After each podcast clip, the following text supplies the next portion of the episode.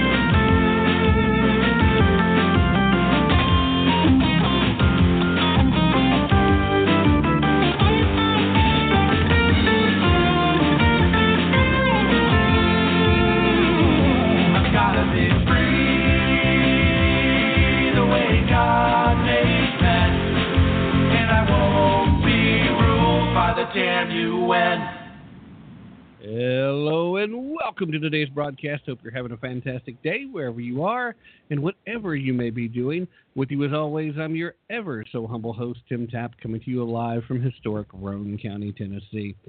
Uh, I do indeed hope you're having a fantastic day with all of the usual caveats, of course. Uh, what are we doing today? We got a lot of stuff. Well, first of all, in case you were not aware, today does happen to be Down Syndrome Day. So if you are someone who has been blessed to have one of these angels in your life, uh, I hope you're taking the time to appreciate it. And uh, you know make other people aware that uh, it's not like what the left will tell you. There's a lot of leftists out there that are going to try and convince you, and I know this because we've covered stories like Iceland, for example, where they seem to think that it's a good idea to almost eliminate Down syndrome by aborting children that they've detected will be born with it. That's not really a good thing. All right, so again, leftist, beware. Understand, however, when I talk about a leftist, I'm talking about people who are firmly involved in the ideology. If you're someone who's merely been brainwashed, then you are part of the problem, but you're not the enemy. You're somebody that I'm trying to reach out to. You're somebody I'm trying to bring back. Let me help to save you from the insanity that is the left.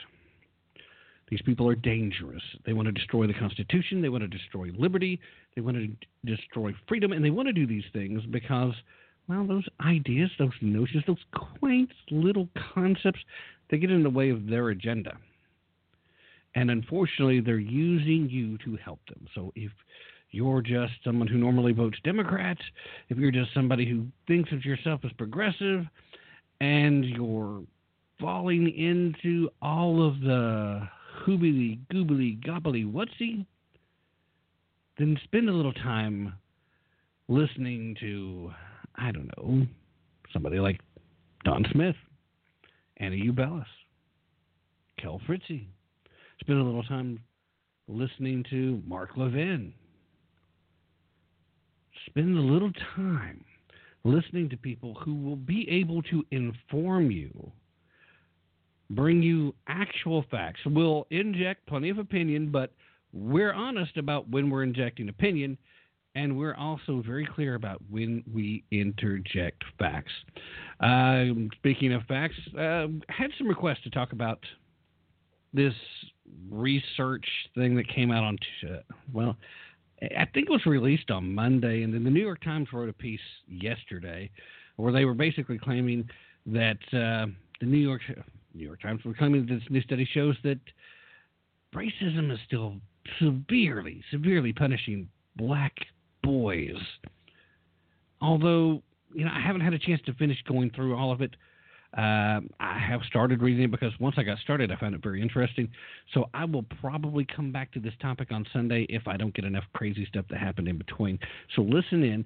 Uh, we'll talk about when I've had a chance to go through it. But what I've read so far, I have to tell you, I think actually makes a pretty strong case that racism is not the actual issue. You just have to learn to read it. And you certainly have to go further than what the headlines at the New York Times want you to buy into.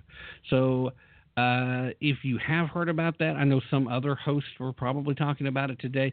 Uh, it's been a topic. I think it should be a major topic over the course of the next several weeks. It's something we should not let go.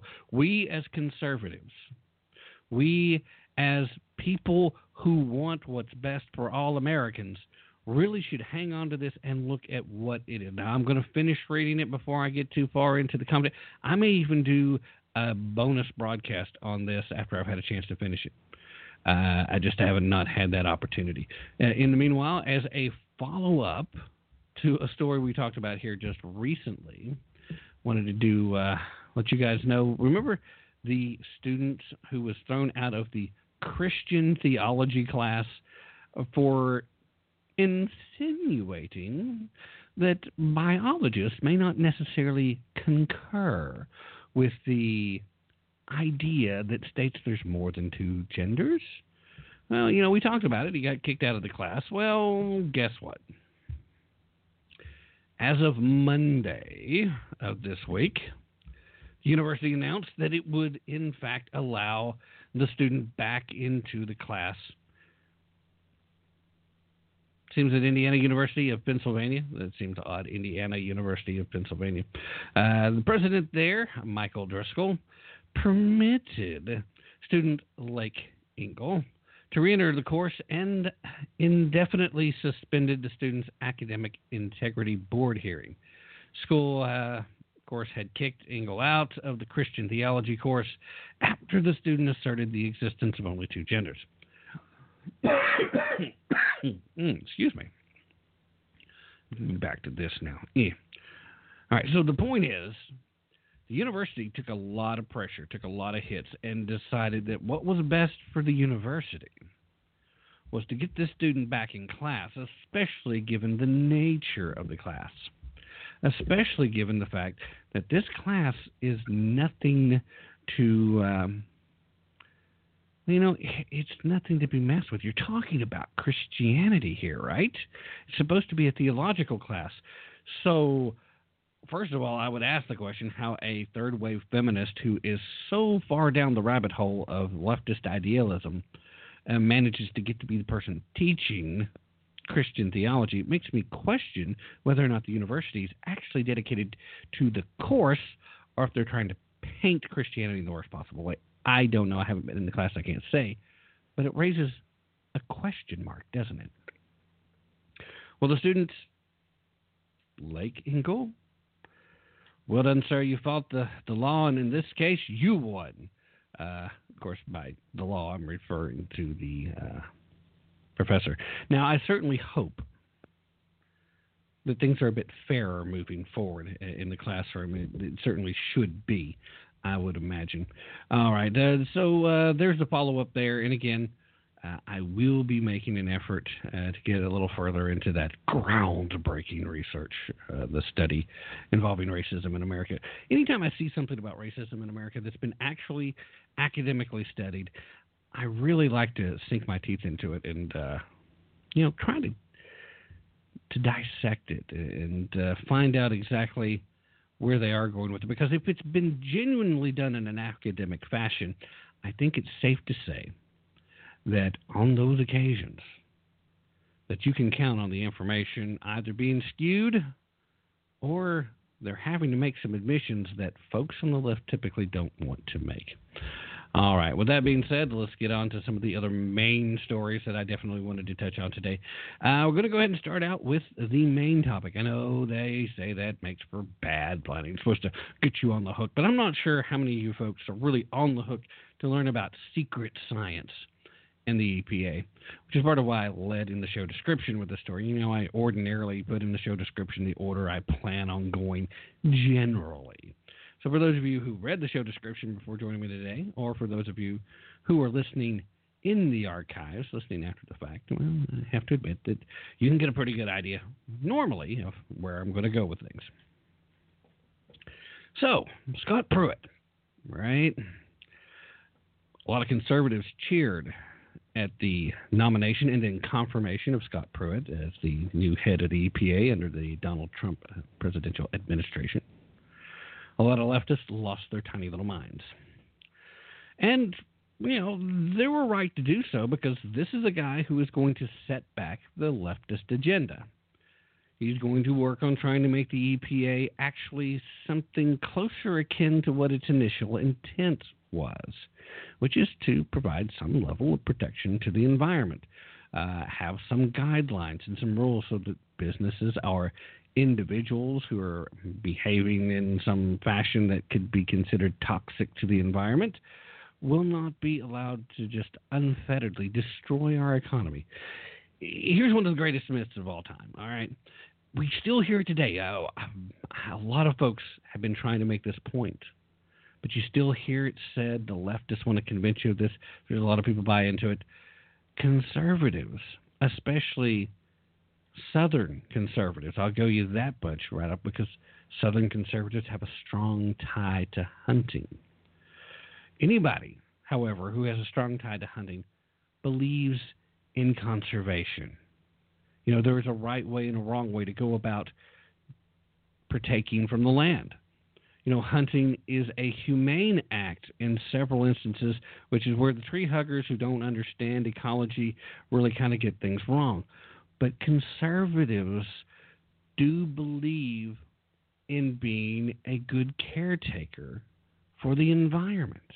It's just that we do not believe that the environment is quite as fragile as a lot of leftists would have you believe. Your college professor who's trying to convince you to buy their book about ecology, your local politician who's trying to garner your vote by scaring you about uh, drinking water in the state of California, these people have a vested interest in convincing you that things are far more dire than they are. But in truth, nature has a ton of methods built right in, almost as if by intelligent design, a ton of ways that they can handle various forms of, well, what we've been told are cataclysms. Oh no, there's oil leaking in the ocean.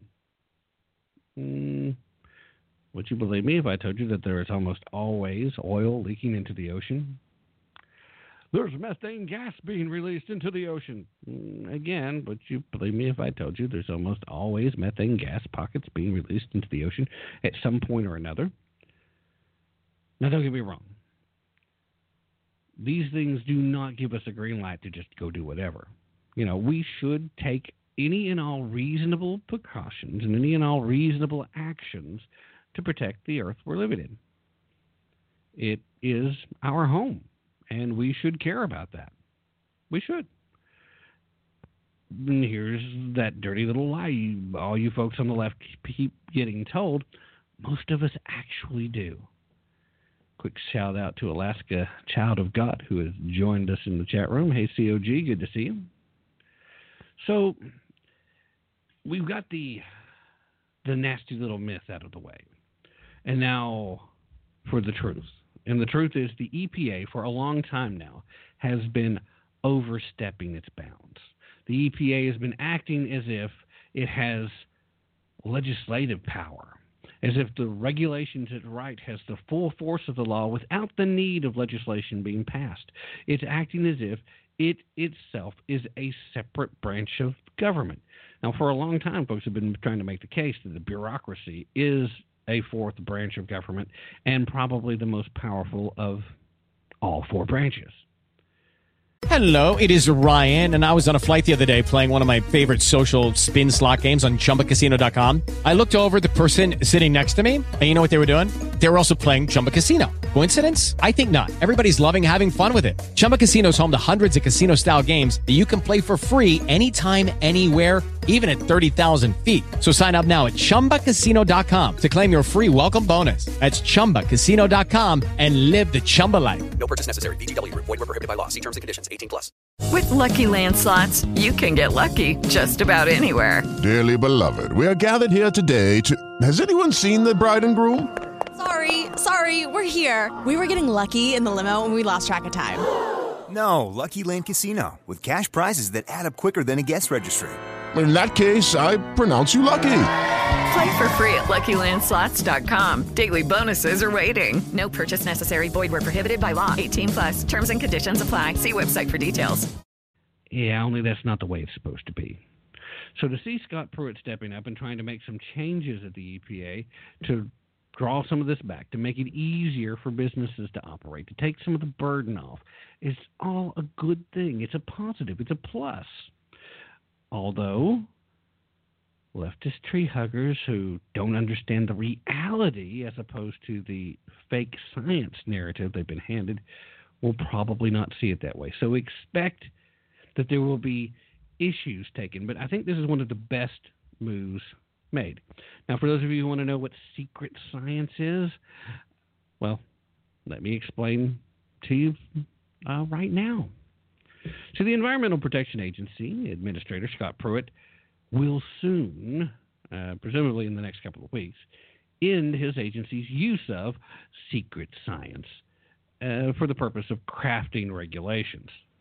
Uh, he was uh, quoted as saying that uh, we need to make sure their data and methodology are published as part of the record. Otherwise, it's not transparent. It's not objectively measured, and that's important. Okay. And he's got a great point. So, what are we talking about with secret science?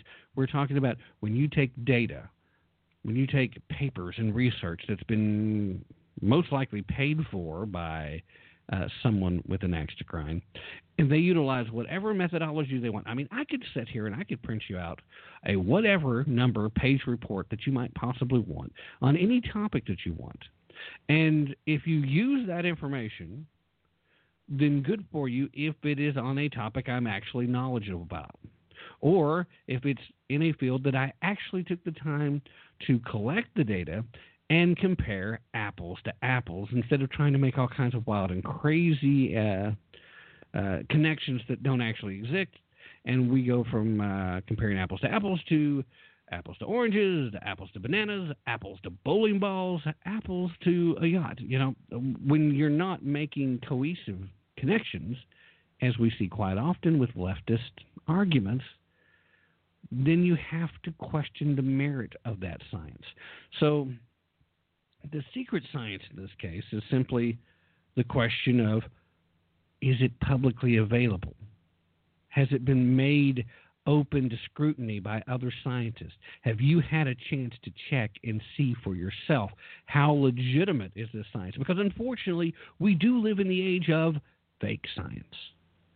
But as long as they're using secret science, we don't know if it's good science or not. Maybe it is perfectly fine to be making uh, to try and craft regulations and move forward with something that would be good for the environment.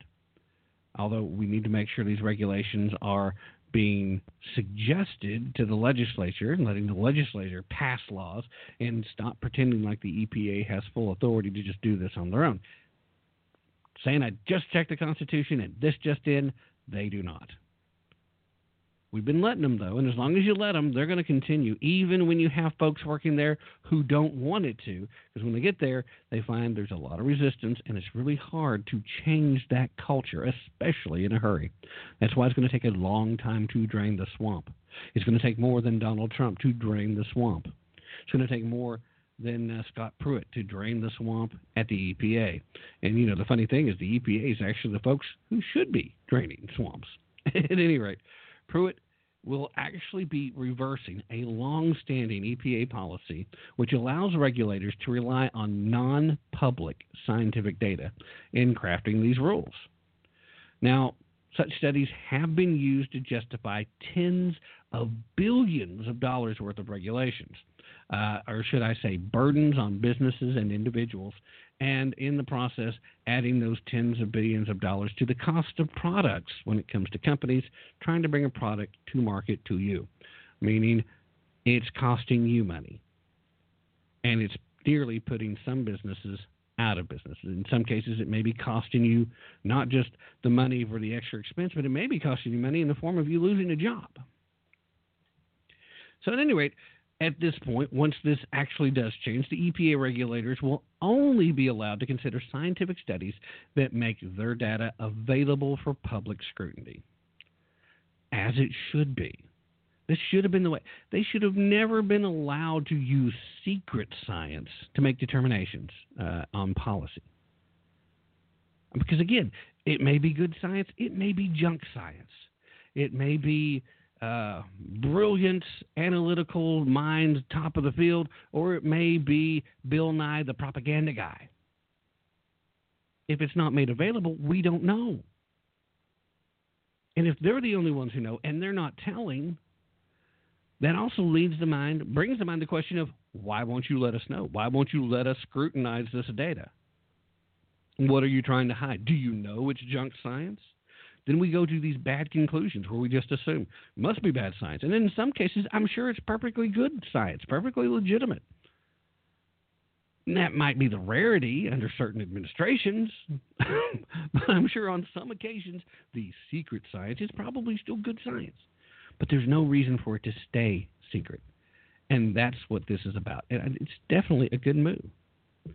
So, again, EPA regulators no longer allowed to consider scientific studies that make their uh, will only be allowed. They'll no longer be allowed to use scientific studies that don't make their data available. They can only use scientific studies that do make their data available for public scrutiny. Also, the EPA uh, funded studies would need to make all their data public. That is another twist. So, in other words, if the EPA itself is the ones who have bought and paid for the information, then all that information has to be made public before they act on it. And most importantly, you need to be informed that it was in fact them that bought and paid for it. Because what happens? We've we've had I've had at least four different climate scientists on the show now. I don't like beating a dead horse and the whole climate argument, the the man caused climate change that used to be global warming. We all know it's pretty much crap. We are going through uh, climatic cycles that has more to do with solar activity than anything that any people, any large number, any large group of people are doing on the planet. That science is legit. It is stood up. We know that to be the case. We have had a multitude of people come out and like I said, I've had at least four climate scientists on this show. Go back and check the archives. I don't have any names right off because I wasn't realizing I was going to go down this path at the time I was talking about this. But all four of them made it quite clear that when certain groups paid for the research, they told them what the results they wanted.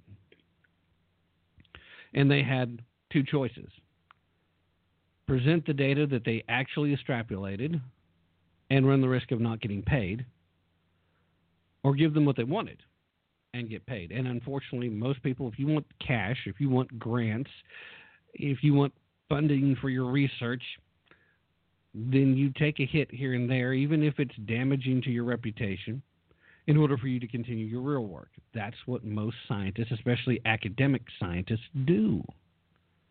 I mean, you can, uh, you almost can't blame them. You would want these people to stand on principle and be the guardians and the bastards of the quest for knowledge. That's what scientists are supposed to be, in my mind.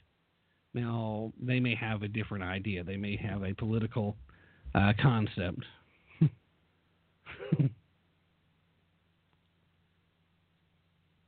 Sorry, uh, folks. I just checking back in the chat room. Uh, COG's uh, talking about the uh, oil and coal. uh, of course, he lives in Alaska, so he sees a lot of what happens in Alaska. But the point being here is that the secret science it needs to go. It needs to end. It's a bad practice, and I'm glad to see it coming to an end. Conservatives have long criticized the EPA for, for relying on scientific studies that publish their findings but not the underlying data. Democrats and environmental activists have challenged past attempts to bring transparency to the studies that were used in making these rules. Texas Republican Representative Lamar Smith pushed for legislation to end the use of what he calls secret science at the EPA. Scott Pruitt now has instituted another policy uh, back in 2017 that was backed by Smith against EPA funded scientists serving on agency advisory boards. Scott Pruitt has not made a whole lot of waves. He's not made a whole lot of news. He's not made a whole lot of headlines because he's been very quietly under the radar trying to bring the EPA back to the role it was intended to have when it was created.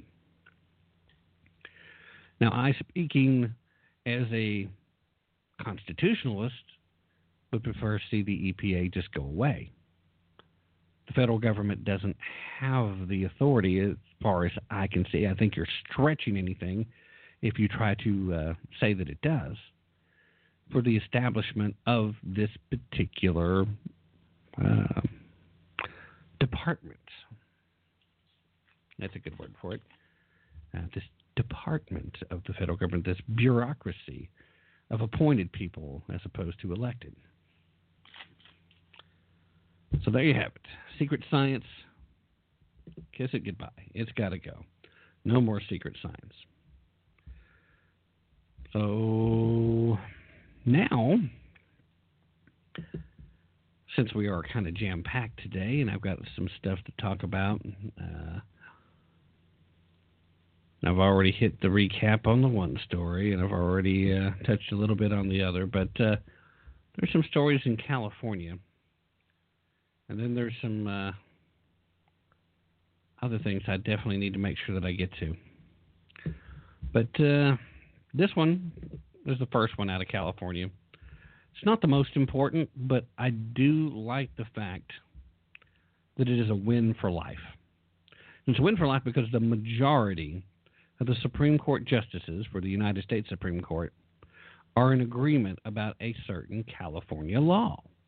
Now, they're not on the same page as to why it's troublesome or burdensome, but they are in agreement that it is troublesome and burdensome. Care to find out more? You've come to the right place. Yesterday, the justices of the Supreme Court sounded as if they were ready to shred the California law that requires pregnancy centers to notify women that the state offers subsidies for abortion. Now, first of all, no state should be offering subsidies for abortions. But the state of California does, and they've been requiring this information to be distributed. Now, that law was adopted back in California in 2015, and it forced the pregnancy centers to post a prominent notice if they had, quote, no licensed medical provider available. If the centers were licensed, they were forced to notify clients that the state offers, quote, free or low cost contraception, parental care, and abortion. Now, it's real interesting that they wanted to make sure that you were aware that you're at a licensed facility, but we're still going to make you tell them that the state will take care of some of this stuff. Uh, you don't have to pay this guy. We'll take care. Let's send you over to a freebie that has to tell you about the subsidy. You weren't required to tell them about the subsidy for the abortion here, but you were basically forced to give an incentive for some of these patients, especially if they were low income, to go seek out this state information from a non licensed facility. And when they went there, again, the subsidy for abortion would have to be made clear. So, as the Los Angeles Times reported, uh, this case, which is titled, in case you want to look it up, uh, NIFLA versus uh, Bursa, which is B E C E R R A, Bursa, Bursera. I, I'm not sure on the pronunciation here, but B E C E R R A, if you want to look it up. The NIFLA versus B E C E R R A. Okay. So, uh, anyway, the case that's titled The Justices Gave California Law pretty much, well, they gave it a once over and a what for. Uh, Justice Elena Kagan, referring to the fact that doctors and for profit clinics were exempt from part of the law, said that, uh, quote, if it has been gerrymandered, that's a serious issue. Justice Samuel Alito uh, echoed that the law has a lot of crazy exceptions. Uh, what if uh, you're left? what you're left with is a very strange pattern, and gee, it turns out just about the only. With the Lucky Land slots, you can get lucky just about anywhere. This is your captain speaking. Uh, we've got clear runway and the weather's fine, but we're just going to circle up here a while and uh, get lucky. No, no, nothing like that. It's just these cash prizes add up quick. So I suggest you sit back, keep your tray table upright, and start getting lucky. Play for free at LuckyLandSlots.com. Are you feeling lucky? No purchase necessary. Void where prohibited by law. 18 plus terms and conditions apply. See website for details. Lucky Land Casino asking people what's the weirdest place you've gotten lucky? Lucky? In line at the deli, I guess? Aha, in my dentist's office. More than once, actually. Do I have to say? Yes, you do. In the car before my kids' PTA meeting. Really? Yes. Excuse me, what's the weirdest place you've gotten lucky? I never win and tell. Well, there you have it. You can get lucky anywhere playing at LuckyLandSlots.com. Play for free right now. Are you feeling lucky? No purchase necessary. Void where prohibited by law. 18 plus. Terms and conditions apply. See website for details. Clinics that are covered by this are pro-life clinics, which again means we're targeting the places that are going to be trying to encourage you to move towards a non-abortion uh, solution. We're not going to burden the places that are already pro abortion. Hey, thumbs up, big guy. Go ahead and get that baby out of there now before it becomes a living, breathing human. Now, we're not going to bother those people. We're going to bother the people that are going to be more inclined to say, you know what? Life is precious, life is a gift. And even if you're not in a place right now where you can take care of this child, there are a lot of people out there that would love to adopt a baby. Nope, that solution is not on the table. They must be targeted. Anyway, Denny McKinney saw the law as violating uh, the laws of free speech, calling the required notice mandating speech that alters the content of the message. Justice uh, Gorsuch said that California has, quote, other means to provide messages. It's pretty unusual to force a private speaker to do that for you under the First Amendment. Now, um, Michael Farris, a lawyer for the centers, uh, said advertisements, including billboards, would have to offer the information in large print and in 13 languages. So, guess who chimes in on that? Well, of all people, everybody's favorite leftist judge on the bench, Justice Ruth Bader Ginsburg. Uh, Ginsburg turned to the lawyer for California and said, if you have to say that, those two sentences, in 13 different languages, well, that can be very burdensome. So, congratulations. Uh, Ginsburg got that right, too. This is obviously targeting. if this was the NFL, well, let's let's forget the NFL. We're not talking about the NFL. If this was uh, college football, you know, college football made a bigger deal with the targeting stuff this past year, anyway. Uh, somebody be throwing a flag on this. Yeah. Anyway, the Times further reported that quote, "What would happen if an unlicensed center just had a billboard that said choose life?" Would they have to make the disclosure? This was asked by Justice Kennedy. Uh, Farris, the attorney for California, said, Yes, Your Honor, it would.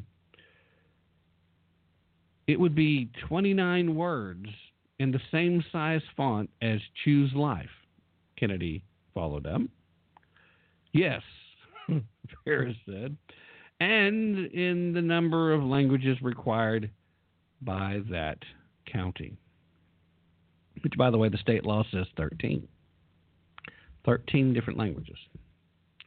So then Kennedy said that he had heard all he needed to hear, saying, quote, It seems to me that means that this is an undue burden, and that should suffice to invalidate the statute. Anyway, the Politico reported that uh, California Deputy Solicitor General Joshua Klein acknowledged that the law might be unconstitutional in some applications. You, you follow that, right? Some applications.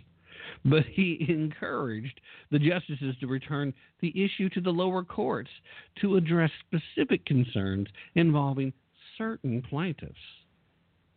Well, that didn't sit particularly well with Justice Kennedy either, who then said, "You want me to have a uh, remand?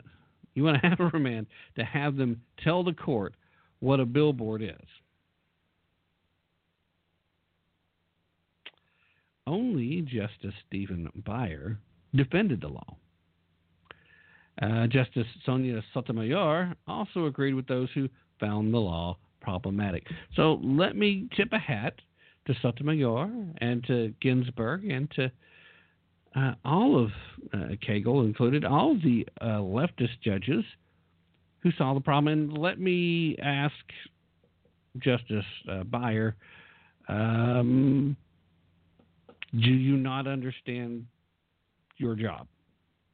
Because I know lots of times the leftist folks, especially certain justices I've already mentioned, tend to get lost in the minutia of policy and activism over simply enforcing the Constitution. That is the sole purpose of the Supreme Court. That's why they have the justices there. But you know, I, am going to give a hat tip to Ginsburg for being right on this. And again, you know, I pointed out some of these more left-leaning judges, the, their problem with the law wasn't about the abortion. It, it wasn't about the undue uh, problem. It all came down to uh, the uh, ridiculous level of burden that they would be placing on small organizations that were running on small margins and in some cases weren't even running for profit.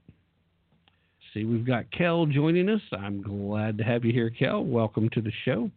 Hope you'll check out the archives for the beginning of the show and hope you can hang around for at least most of it. I know uh, most evenings you've got to bounce out of here pretty quickly.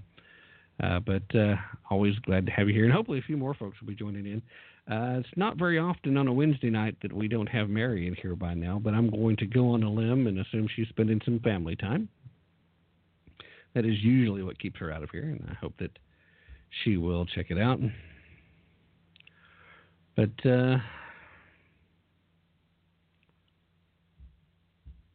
anyways, uh, momentarily checking on that. But uh, you know, again, what we have here though is for the Supreme Court to almost unanimously decide this California law is um, not acceptable. Well, it's a good thing, and it really is a win for life, life itself.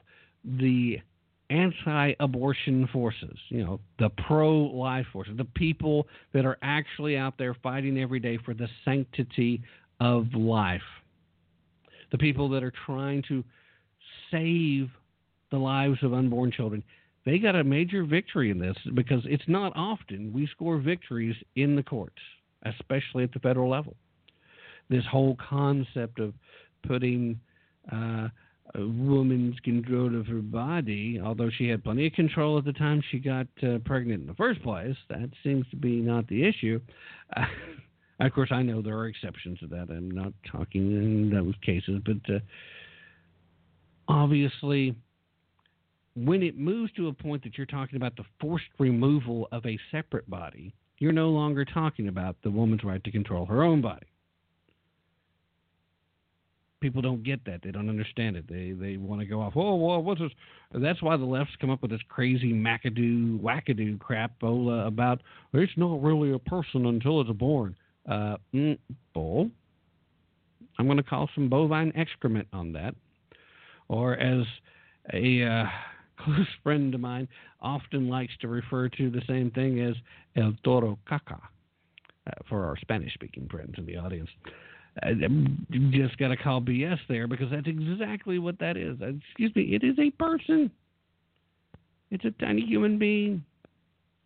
Once you have a heartbeat, once you have brain activity, I don't care what threshold you want to put on it, there is no question whatsoever as to what is developing in the womb. And that person has the same rights to life and liberty and the pursuit of happiness as any other person. If you weren't prepared to have a child, you should have took steps not to have the child. Those are you normally easy enough to do.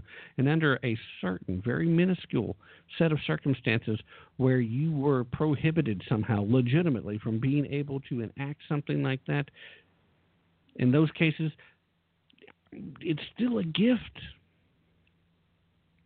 Hmm. And Kel in the chat room saying happy spring. Yeah, I would be enjoying spring, except for the fact that uh, the weather in East Tennessee is often schizophrenic, but it's really off its meds right now. We are literally bouncing around between uh, 60, nearly 70 uh, degree weather to uh, 30 degree weather, and uh, we've been snowing uh, since last night and snowed all day today. But because it had been so warm previously, none of it's laying. It's just freaking cold and it's snowing, and it's not even pretty snow. I mean, every now and then it gets fluffy enough to be pretty. I don't mind watching a good, pretty snow, and we haven't had a good snow this year.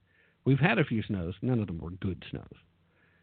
Uh, but it certainly doesn't feel like spring down here, and I know that sounds crazy uh, to be complaining given what a lot of folks are dealing with right now. And I don't really mean that to sound like a complaint, but I got to tell you, when the weather is as schizophrenic as it has been, it's this is the kind of stuff that really hits on people's immune systems. Uh, you know, ooh, 70 today, ooh, 36 yeah, tomorrow. Uh, just cold enough that the roads will ice over and there will be accidents, but you don't get any of the snowmen or sledding or any cool stuff that goes with it. All right, I assume uh, Mary is trying to get in. Uh, we hit 30 once uh, since last September. wow. Uh, so meanwhile in Alaska, it's uh, warmer than it has been most of it. Now, and again, I'm not complaining too much because this has probably been the coldest winter uh, we've had here in East Tennessee uh, in five or six years, and we've really only had a few serious cold snaps. But what is really weird is for the past two weeks, it has been a case of radical changes where we literally have two or three days where it is almost summer weather, and then we'll have four or five days where it is just difficult, difficult at best uh, to get out there and deal with, and it's just crazy back and forth, and it's just not good for folks for the weather to change to these extremes. Uh, yesterday, uh, on my way home from the office, I kid you not, we were transitioning from uh, where the day before had been in the high 60s, and coming home. Uh, the, the warmest it got was early that morning, but it stayed fairly warm uh, uh, in the mid 50s for most of the day. But then once I was making my drive home, we had a 20 degree drop in less than 30 minutes. And it's just not often you get to feel that much of a cold shift in that short of a time. Normally, it's much more uh, gradual than that. But anyway, uh, really didn't need to talk about the weather. But hey, I mean, this is this is good news. Uh, again, back to the story. So, congratulations to the Supreme Court for getting something right. And speaking of something right, uh, coming out of California, there was another great story, and I understand that it's starting to catch on too. That uh, now it is uh, transpiring in more than just one location. So I wanted to go ahead and put these things out together because there is a town in Southern California that has now stood up to the state and says we cannot uh, go along with your sanctuary state uh, BS. You want to pass regulations, you want to pass state laws, they still have to be constitutional. So, um, at any rate, the uh, Southern California Town Council essentially rebelled Monday night, and they voted to reject the state's sanctuary law. Uh,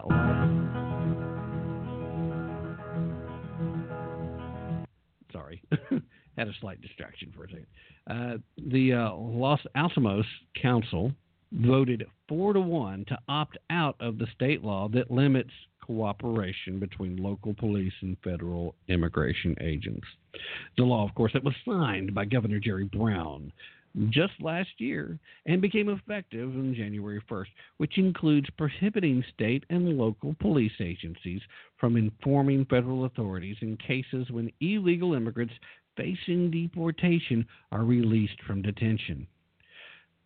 The town adopted an ordinance uh, which claims that the new state law, quote, may be and I like how they say may because they're still trying to be diplomatic with their friends uh, down in Sacramento. Desperately trying to be diplomatic, but they still took a stand. So, so they said, and I quote, may be in direct conflict with federal laws and the Constitution. The Council, therefore, finds that it is impossible to honor our oath to support and defend the Constitution of the United States if they do not opt out of the sanctuary law. Now, the vote caused diverse reactions among over 150 people participating in the council meeting.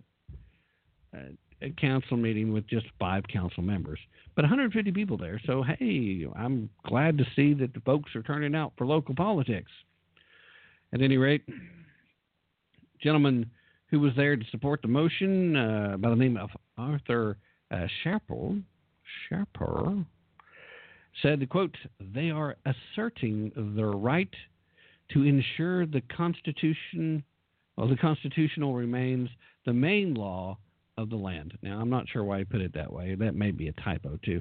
But they are asserting their right to ensure the constitutional remains the main.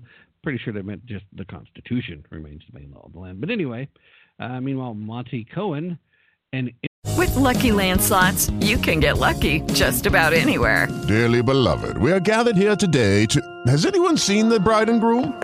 Sorry, sorry, we're here. We were getting lucky in the limo and we lost track of time.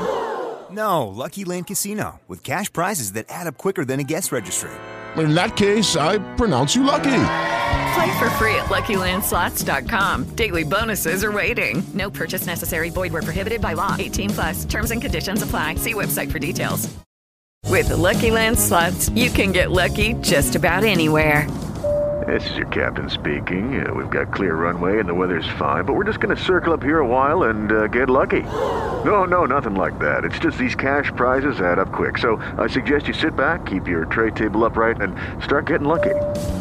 Play for free at LuckyLandSlots.com. Are you feeling lucky? No purchase necessary. Void where prohibited by law. 18 plus terms and conditions apply. See website for details. Immigrant from Israel uh, said that uh, he came to the United States legally and that everyone should follow this path too. He became a legal resident after marrying his American wife and said, quote, the law is the law and has to be enforced all over the country. The country is a law and order country, and you have to come here legally. Others upset that the council in California chose to decide whether to ignore state laws aimed at protecting illegals showed up to protest the vote, causing a temporary delay. Very temporary. Uh, they went ahead and passed it. So, uh, anyway, a uh, Joanne Apoquerthan said that uh, what we don't understand, what we fear, we kill. And that's what we're doing. We're killing the spirit of this nation, which is American. All right, I would love to have heard more from this obvious brain. I mean, just a brilliant force, just disseminating the facts so clearly. What we don't understand, what we fear, we kill. I'm pretty sure Joanne does not sound anything like that. but then again, I don't know. I can't make assumptions. I could just because they claim to be a Joanne doesn't mean that that's their gender choice. You know, I don't know anything about Joanne's gender identity. Joanne might sound even more masculine than that for all I know. I am pretty sure, though, there's not too many folks in California that talk like this. I'm pretty sure. Uh, so I certainly don't mean to insult anybody, but uh, I kind of mean to insult uh, Joanne a little bit, though. How on earth are you killing the American spirit by actually saying we're embracing the Constitution? I would love an explanation for that. Anybody in the chat room got any ideas? Make an argument on that? I would love to hear an argument. How? How on earth is embracing the Constitution killing the American spirit? What we fear, what we don't understand. Well, you know what? It's easy to understand the Constitution, Joanne. It's actually pretty clearly written. It does not require much more than a fifth grade education in most states assuming you don't have a Common Core fifth grade education, it is pretty easy to read it and comprehend. And contrary to what a lot of leftists would have you believe, it's not necessary to interpret very much of what's written there because the majority of it is clearly written and was intended by the language of the day to not require interpretation. Which is why the left takes every opportunity they can get. They take legitimately what they know to be bogus legal arguments and try to attack the Second Amendment. In order to maintain a uh, militia, who was in the militia, boys and girls, at that time? They said, see, this wasn't about uh, everyday citizens. This was about the military. No. Who was the militia? The militia was the everyday citizens. The militia was anybody over the age of 18 who had their own gun. And they didn't even necessarily have to be male. They preferred be male because we were still a very misogynistic society at the time. We had this strange idea that it was the job of the men to go out and do the killing and the getting dead, and the job of the women to stay home and make sure that the children lived up so that uh, the men children could grow up and then go do the killing and getting dead. It's it terribly, terribly uh, simplistic in its nature. I, but women served as well. But who was the militia at the time? It was the everyday citizen. And let us not ignore the fact that when you make the statement, in order to maintain, uh, said militia, is a preamble. It is not the amendment itself. It is the description and explanation of why this amendment is being put in place. The idea here is that there will always be the capability of the citizen. Now, this is me interpreting for the left, who obviously thinks interpretation is necessary. And this is a fairly accurate interpretation based on discussions I've had with every constitutional expert that I've ever spoken to. I tend to I tend to believe that they couldn't all be wrong.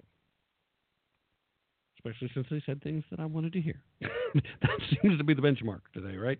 Why are people still watching CNN? Why are people still watching MSNBC?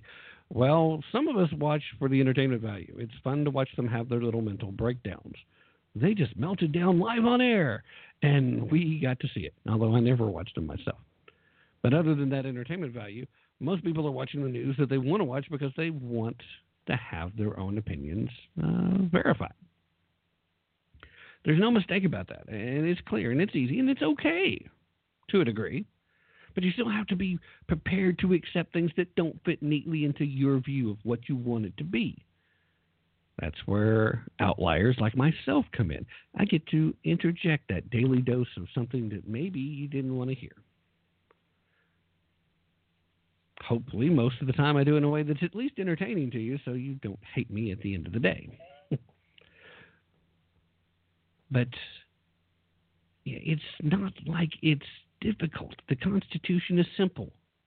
The Constitution is, well, it's a little boring, it's a little dry. It's not like. Uh, it's not like uh, David Hardy's book here that I'm still working on. Uh, where I haven't had much time, but I'm from the government and I'm here to kill you. And if you missed that show, guys, uh, please go back in the, archives. I think you'll enjoy that conversation.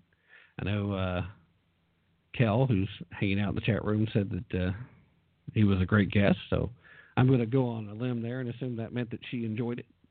Uh, I know most of you guys, I know COG. I'm pretty sure you were here by then as well. And I know Mary was here. I think Mary had some good comments. So at any rate, the point being, blah, blah, blah, let's get back to the main story. There are cities in California that are standing up now. That's a good thing. So, two good pieces of news involving California. Possibility, possibility of the return of common sense to California. There's, there's a flicker, there's a small flame. We need to do everything we can, boys and girls, to try and protect that flame. We need to do everything we can to try and protect city councils that are probably going to face retribution from Sacramento now. You know they're going to want to punish these people.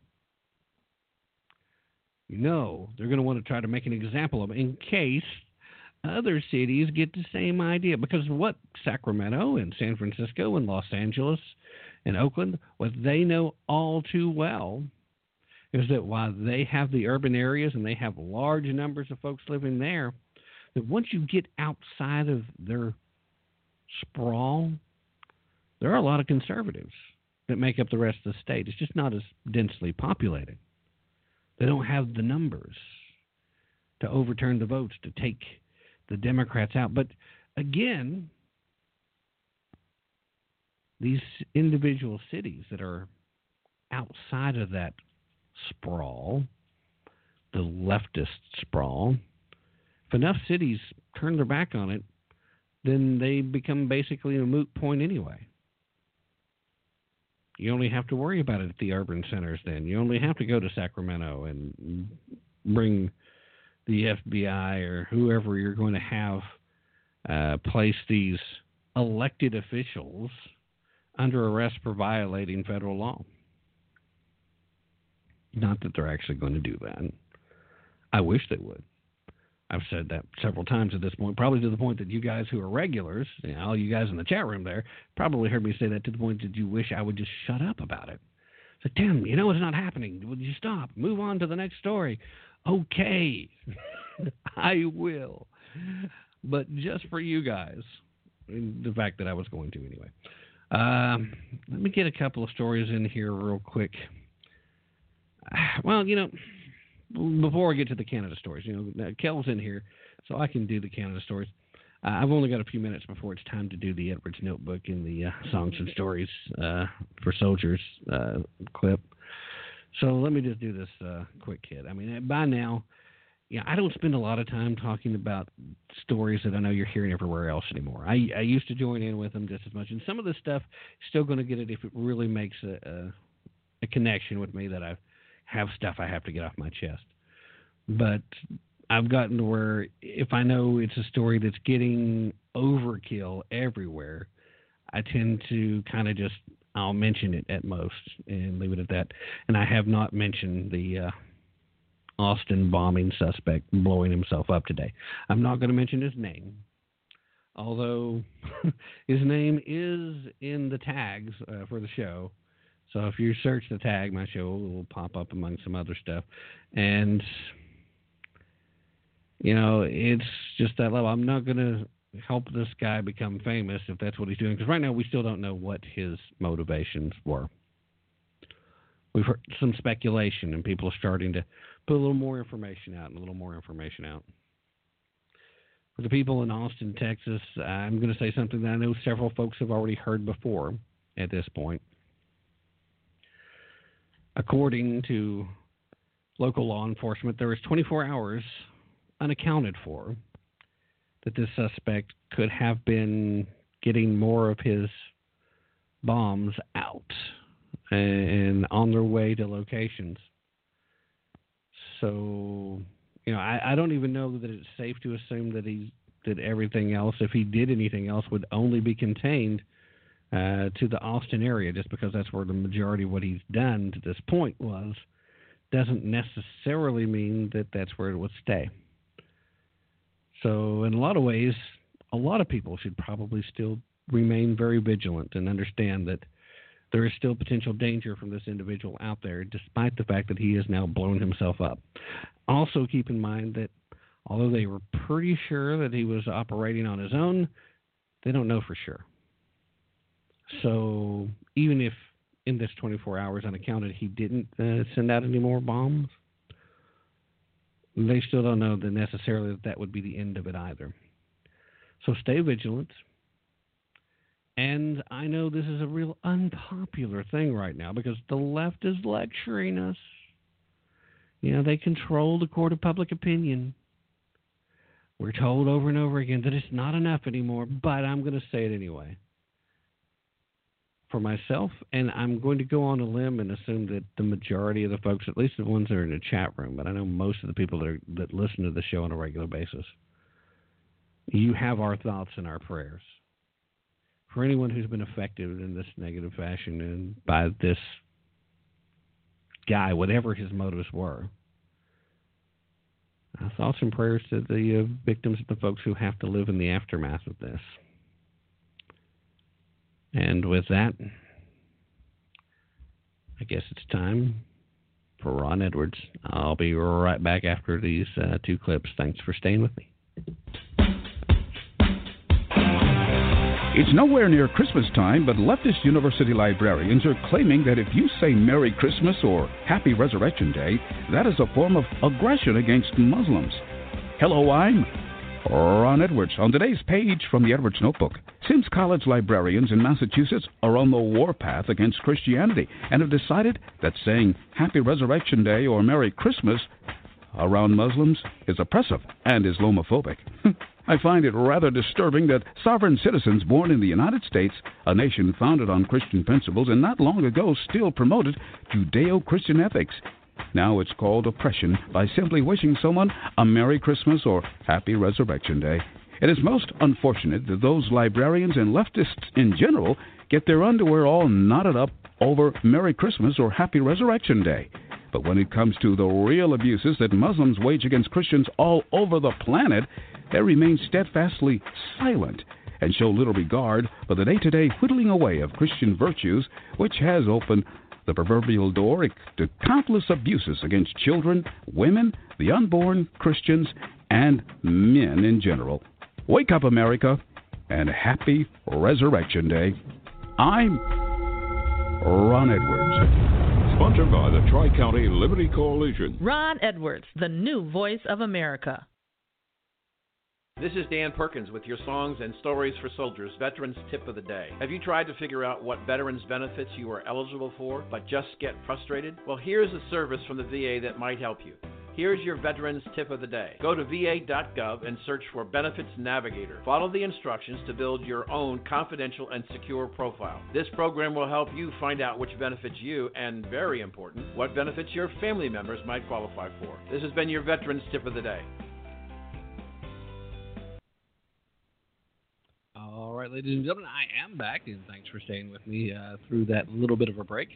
Uh, not a lot of a break, but a little bit of a break.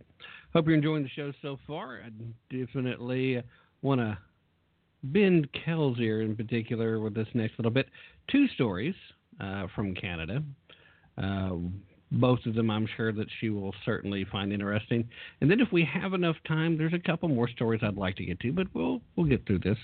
Uh, we'll start with uh, this next one, uh, having to do with illegal immigration. Seems to also continue to be a theme for some of today's stuff. Only we're talking about Canada now. See, it seems that Canada is having a really tough time with illegal immigration, as I'm sure Kel will be happy to tell you.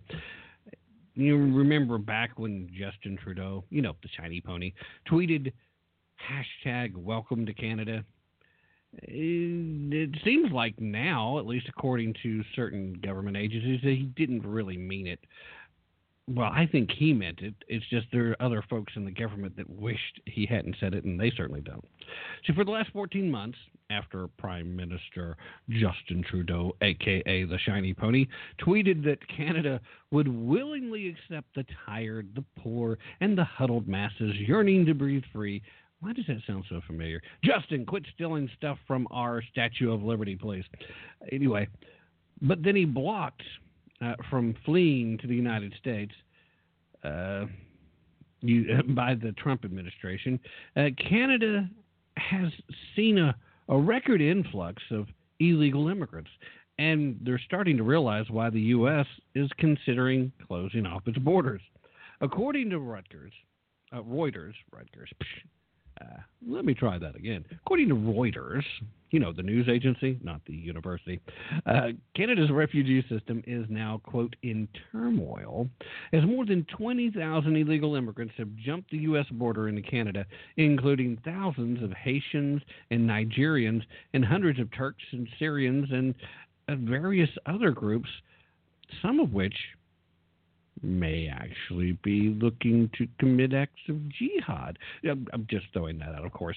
Um, anyway, these folks, the Haitians, the Nigerians, the Turks, the Syrians, all these people are trying to avoid having to navigate the Donald Trump immigration system.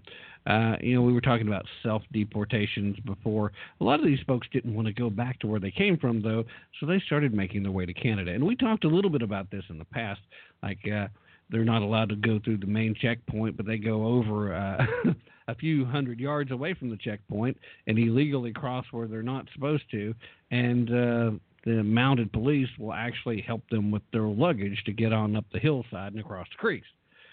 This has actually been happening and has continued to. It seems as though the, as far as immigration organizations, for lack of a better term, uh, in Canada just simply wasn't prepared. Again, according to Reuters, uh, they have always had a steady flow of immigrants. But up until these last 14 months, Canada's had the luxury of being extremely selective in which refugees they take. Their system for processing immigrants is difficult to navigate. It can take years to push through the required paperwork, and border jumpers seeking asylum must have something of value to offer Canada just to be considered for permanent residency. You know, common sense immigration kind of things.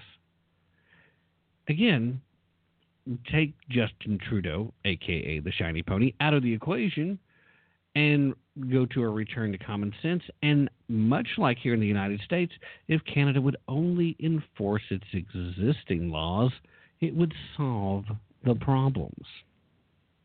Anyway, now the Canadian Border Patrol is begging for more money. And Canada has allocated an additional $150 million to step up security at most of its border crossings. They've also had to hire additional security screeners and personnel due to background checks on refugee applications. You know, out of fear that quickly processing immigrants could mean terrorists or other undesirables might slip through the cracks. You mean kind of like when Donald Trump wanted to put a travel restriction, not a travel ban, everybody wanted to call it a travel ban, travel restrictions in place in order to revamp our own system to verify and just check these immigrants. Hmm. I wonder why that sounded so familiar. But anyway, it kind of looks like Trudeau's uh, Twitter is coming back to haunt him. Uh, you remember when the shiny pony posted to Twitter, to those fleeing persecution, terror, and war, Canadians will welcome you, regardless of your faith. Diversity is our strength. Hashtag welcome to Canada. Yes, yes, indeed. It's nice when you just open up your borders, isn't it? Now, I'm going to have to refresh the chat room because obviously I haven't been getting it updated here in a little bit. So I'm refreshing real quick. I'm certain a certain uh, fiery redhead has something to talk about. Uh, and so I wanted to share some of the stuff that she'd be saying. So, uh, anyway, da, da, da, diversity is our strength. He's a tool. Uh, Justin had a, a bit of a change of heart, uh, but you have to do it legally. Uh, third safe uh, country agreement needs a bit of an overhaul, methinks. And uh, my prediction Trudeau will grant amnesty to the uh, migrants later this year. And I think you're all, those predictions are probably dead on. But uh, along with that story, and again, I report this, I take no pleasure in it. It's it's sad, you know. Again, and of course, you know, Kel, and usually Gary's in here. And he hasn't been in here very much here lately. I'm assuming he's either found another show or has something going on or what have you. And if that's the case, fine. Uh, hopefully he'll have an opportunity or two to join us later. I take no pleasure in it though, and you guys know this. I, I try to keep everyone here informed as far as what's going on in Canada as best I can, because I know what's going on in Europe and what's going on in Canada is going to affect things that are going on here in the United States. We need to be mindful about what's going on up there. And they are having the same kind of problems with leftist loons, uh, the shiny pony in this case, uh, that we've had when uh, Barack Hussein Allah Akbar Obama was occupying our White House. When the leftists get a foothold, it's very hard to nudge them out. And it's very dangerous. And when they start opening up borders, and this acceptance, this idea of multiculturalism is probably one of the most dangerous ideas that exist on the planet because ultimately, there is no way within the boundaries of a single nation for multiple cultures to be equal. You have to have a cultural identity as a nation. And what will happen over time is one culture will become dominant over others. The strength of the United States was our diversity. It's no longer our strength because we unfortunately have allowed ourselves to become so divided we are divided to a, ridic- to a ridiculous level. There's a reason why we were once referred to as a melting pot. We took what was best about everything from around the world, we dumped off the parts that weren't uh, so good, and we tried to create something better and something that had never been seen before. That's the greatness of America. That's the greatness of the spirit of America. That's the greatness of the American people. Sadly, race uh, baiters and leftist warmongers and all these people that are trying to destroy the Constitution, trying to destroy liberty, trying to destroy harmony within communities, and they don't even Most of them don't even know that that's the goal. They don't know that's the agenda. They're told we're fighting for equality. We're told we're fighting for fairness. They're told we're fighting for the downtrodden. We're fighting for the oppressed. When all you're doing is fighting to destroy the fabric of the nation. You're being played. You're being allowed to be a useful idiot. You're being used to destroy the very bonds that once made America great. Now, it's not too late to fix things. It's not. I, maybe I'm being a little overly optimistic, but I believe that. It's not too late to fix things. And as evidence, I show you story number two from Canada. This one involving the Shiny Pony too. In fact, this from the Daily Wire. Um, soy boy fail. Trudeau's approval ratings sink below that of Donald Trump. He's got about a 40% approval.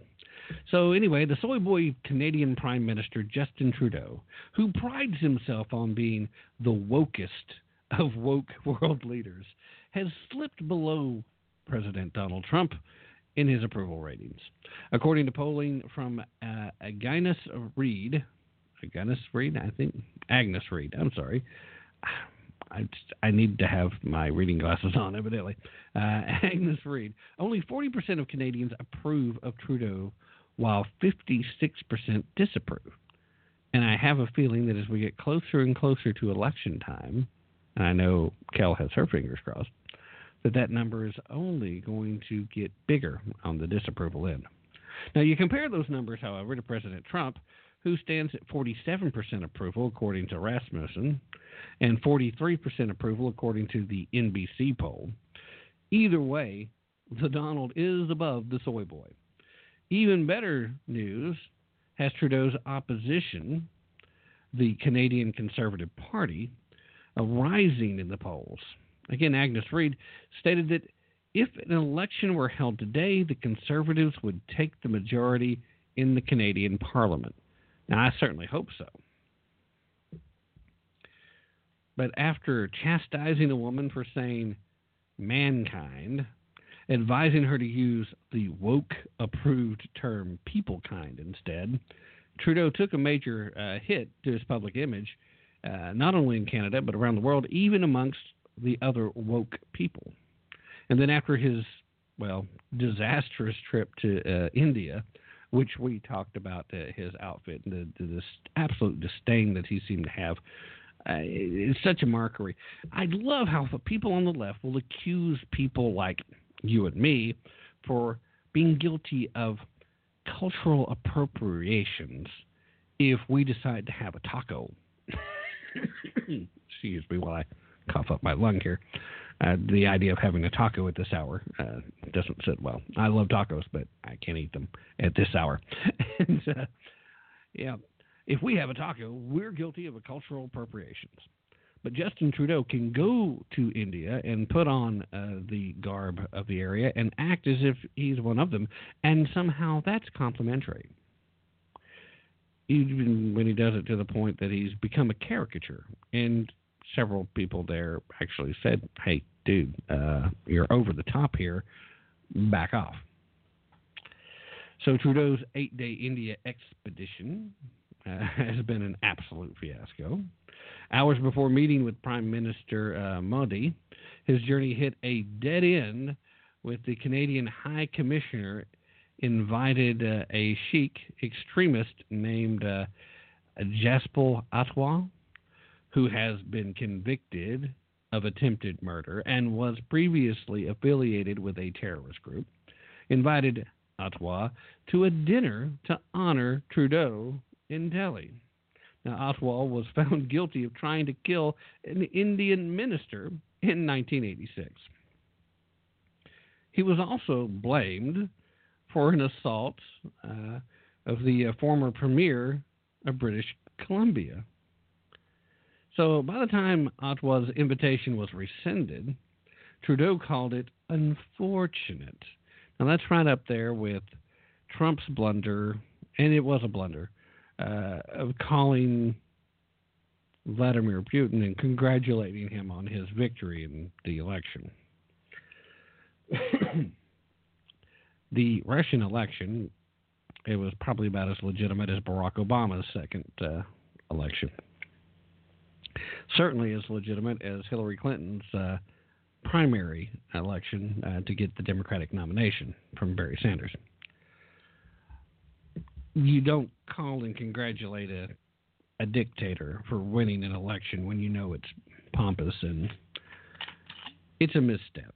It's a blunder. Trump should not have done it. Now, should they be making as big of a deal about it? Eh, I don't really think so. But I will concede bad Trump. Okay? bad, bad Trump. Come on, President Trump. You should know better. But that is absolutely on par with Trudeau's comment about,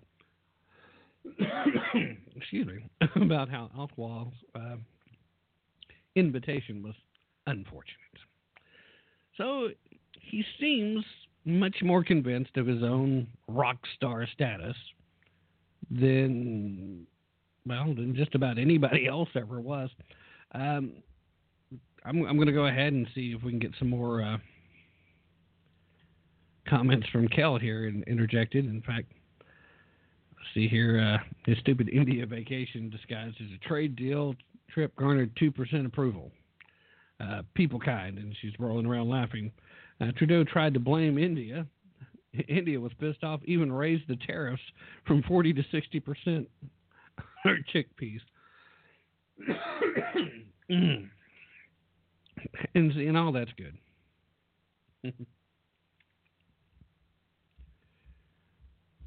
uh, hmm. Oh, and uh, she was actually talking about Gary here. I mentioned Gary not uh, being in the show very often.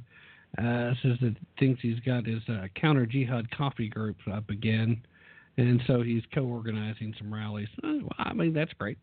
I just miss him being in the chat room, Kel. I, I don't mind him having other pursuits. I see we have another guest trying to sign in. Uh, good luck, uh, guest who's joined us in the chat room. Uh, you can get signed in soon. But anyway, those are the two nice little stories that I happen to come across just today involving Canada, and and they both involve Justin Trudeau. The shiny pony is possibly the worst thing to happen to Canada in the last decade, and he's a scary kind of guy because he's doing a lot of the things that Barack Hussein Ali Akbar Obama would have loved to have done here, had he not uh, had the confines of the Constitution and at least some threat that one of the other branches would actually do their co government responsibility and call him out on something. I will let him know. I will. okay. Kel's gonna be in touch with Gary. Yeah, and uh, and that's fine. Uh, again, uh, like I said, just miss him being in the chat room, and I hope everything's well. But uh, life is good, and if he's out there fighting the good fight, I do not want to get in the way of that, not by any means. The archives are there for a reason, and I hope he's having an opportunity to listen in after the fact, uh, if that's the case. But you know, if he's out there doing the uh, counter jihad coffee groups, more power to him. That's way more important than spending the time sitting here listening to me. more important by a long shot. So I I definitely give the uh, hat tip and say uh, keep at it. So anyway, those are the Canadian stories, and uh, I uh, I really I continue to find it interesting that uh, you know just to sit back and watch some of the things that he's doing and then try to compare exactly what what would have been the turnout, what would have been the results if there was more uh, freedom allowed to Barack Obama. Would he have? How much further would he have gone? See, I don't know.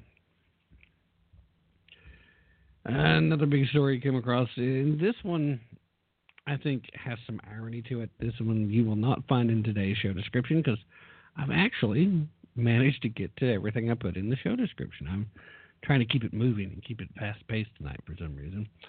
But uh, for some reason, because there's a lot of stuff I very rarely get to everything I want to. Most times, I'm going to see if I can't get there. But uh, here's an interesting question. It seems as if Israel finally has an opportunity to get a seat on the UN Security Council. However, it seems there's some contention for the seat. Someone else wants that seat. Israel getting on the Security Council actually probably should be rubber stamped at this point because essentially there was a promise made about 20 years ago. But of all the countries to be trying to block them, Germany is trying to fight to get that seat. Now, if you were to try a guessing game, uh, where the premise was tell me which European country decided it would renege on a deal its colleagues agreed to, whereby Israel would finally get a chance to sit on the UN Security Council after spending decades being the only country in the United Nations that was ineligible. Well, you probably would think that after wiping out six million Jews, Germany would not be that country. But if you thought that, you'd be wrong. The UN ambassador, Richard Holbrooke, finally succeeded in the 1990s in getting a group of Western countries including the U.S., Australia, Canada, and European countries west of the Berlin Wall, to admit Israel to their little group. As the countries in the Middle East shut Israel out of their bloc. So Israel agreed to wait 20 years to be eligible for a seat on the Security Council. In return, the group assured Israel that in 2019, Israel and Belgium would run uncontested for the two open 2019 2020 seats. But then in 2016, Germany announced that it would also run for a seat, despite the fact that it had sat on the council in 2011 and 2012. Uh, with the uh, June election nearing, Germany and Belgium have been pursuing the seats openly as they uh, court UN ambassadors from key voting countries, while Israel has to uh, concentrate on its efforts behind the scenes. But last week, President Trump's nominee to uh, serve as U.S. ambassador to Germany, Richard uh, Grenell, strongly supported the right of Israel to finally get a seat on the council after over 70 years of isolation, uh, saying via Twitter, and I hate that so much of this comes via Twitter. I really do. I I just hate Twitter.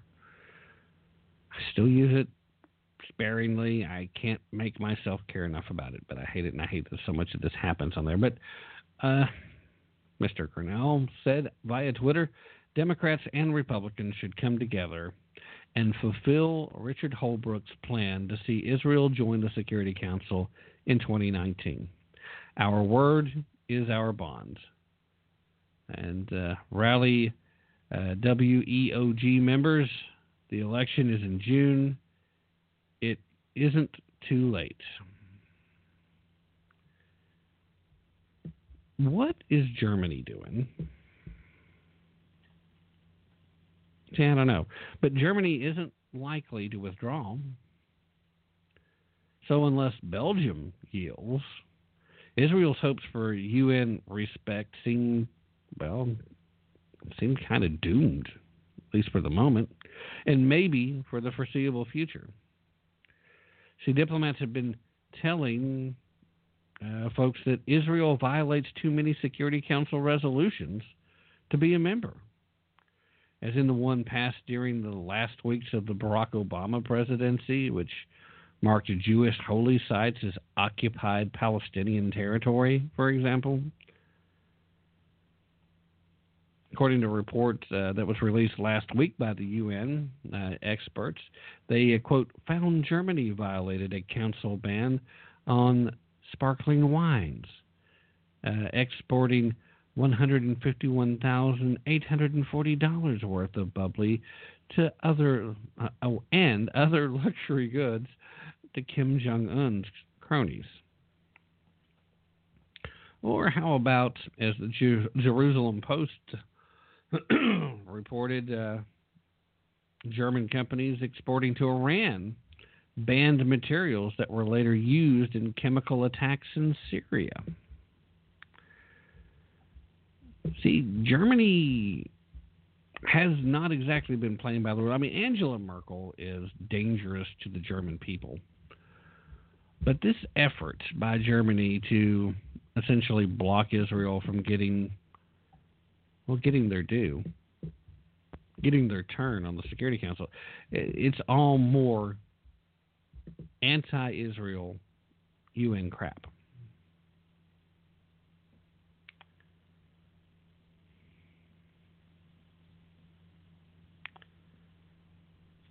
It's I I get the feeling that this is actually being orchestrated by something else behind the scenes, and I say something else because I think it's more than one person. I think it's some kind of group, maybe even just George Soros and his minions, but it just feels like there's something else behind it. Is there a certain prestige in being on the Security Council? Sure. Is there a reason why, as a nation, you want to be there? Sure, especially if you know there might be resolutions headed your way. But the UN's a useless body at this point. If I was Israel, I wouldn't really care. If the U.S., and I hope President Trump is listening, if the U.S. decided to stop paying its dues and withdraw its membership and decide to tell them to uh, start renting a building somewhere else,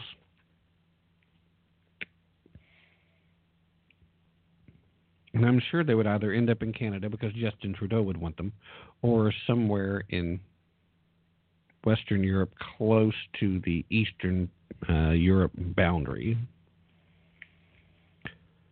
but if we just kicked them out and we withdrew and we ignored them, they would fall apart in a matter of weeks. Because we've been propping them up for how long? And the saddest part is the UN is a great idea in concept. In theory, it's a wonderful idea. Just like a utopian society, in theory, is a wonderful idea.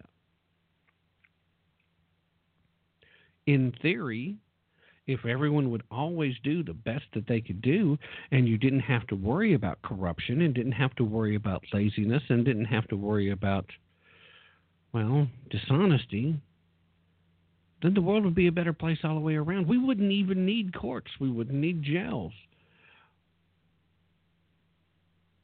But that's not the life that we have here. That's not the world that we're living in corruption exists, dishonesty exists, laziness exists. People can be manipulated. Shoot, uh, even really smart people can be manipulated. It depends on who's doing the manipulating.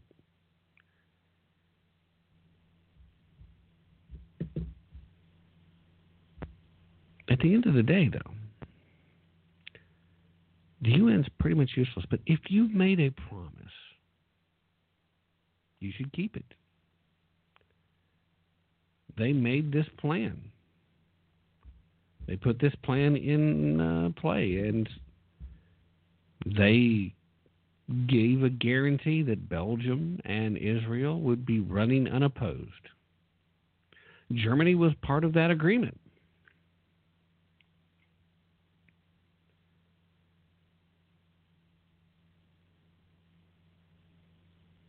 So why now? What is this? I mean, it's on the one hand, I get angry thinking about it because Germany should know better. And of all the nations, of all the nations on the planet, Germany should be the last to try to interfere with the advancement of Israel. Now, the German people, they don't like being reminded of that particular nasty, dark chapter in their history. And I don't blame them. I don't like the fact that Andrew Jackson marched Cherokee Indians from North Carolina out to Oklahoma. I don't like the fact that uh, there are several dark chapters where the United States ends up with a bloody eye, a bloody nose, or or a black eye because we have to face up to the reality of what we did. Slavery was horrific. The treatment of the uh, Native Americans, uh, the American Indians, whatever your nomenclature you want to use, horrific. But we still own the fact that we did that. And we have to. Because if we don't keep that in the front of our minds, if we don't remember that we've made those mistakes, then we will make those mistakes again. I'm afraid that's what we see happening all throughout Europe right now, uh, Eastern and Western Europe. We're seeing the same mistakes repeat. We're seeing the same mistakes in Russia repeat. We're seeing the places where where statues have been torn down, where history has been erased, where people have been allowed enough time to forget what they have been through, and a new generation who's never been exposed to it is willing to jump headlong into it. We're seeing that happen. So we have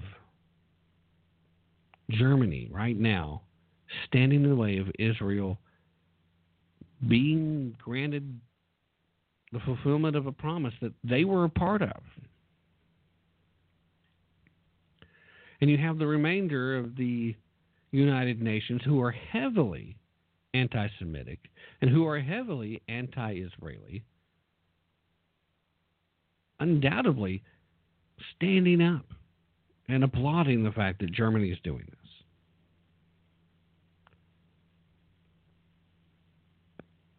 You make this promise, you should honor the promise, and it's it's time.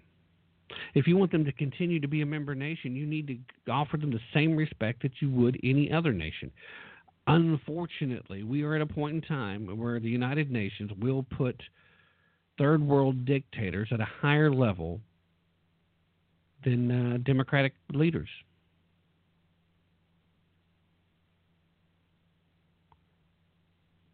You go to Israel, and Arabs that are actually living in Israel, who are working and living and having a existence within the borders of the nation,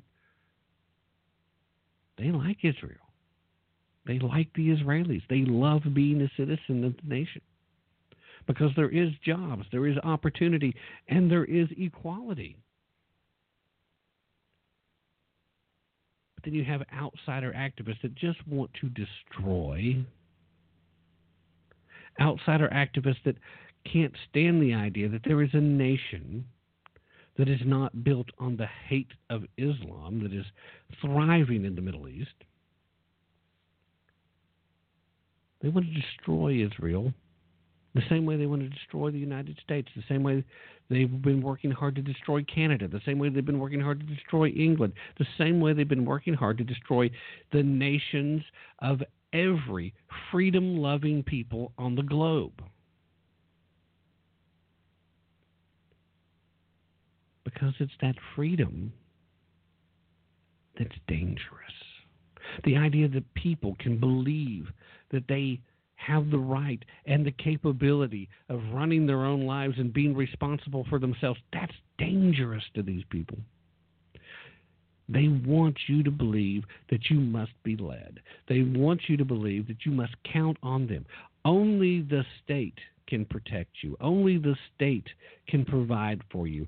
Be a little worker drone for the state. Do what we tell you. Take the jobs we assign you. And if you fail to fall into the peg, if you challenge that authority, then you're dangerous.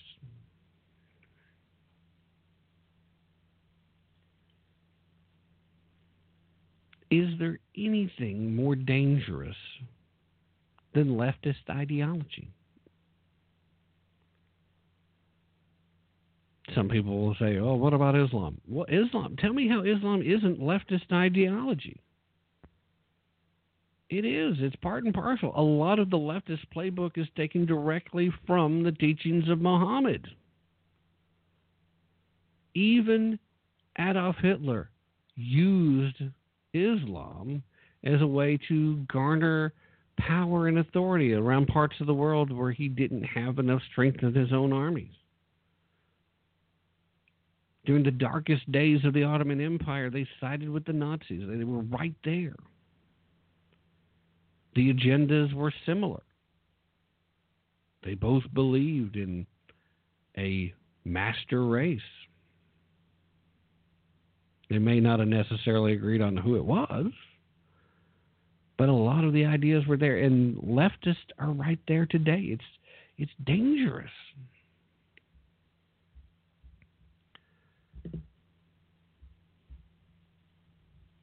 And then people wonder why I sit back and talk about culture war stories. And this is still the same fight.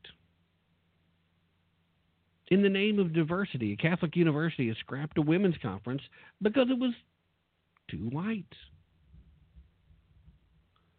Can't be very diverse. It's a women's conference. It's a Catholic university. A Catholic university in Minnesota canceled an annual women's conference because the qualified women chosen blindly, I mean, they randomly chose these women to speak at the event, ended up being too white and thus not reflecting real reflecting uh, enunciation is important on the radio.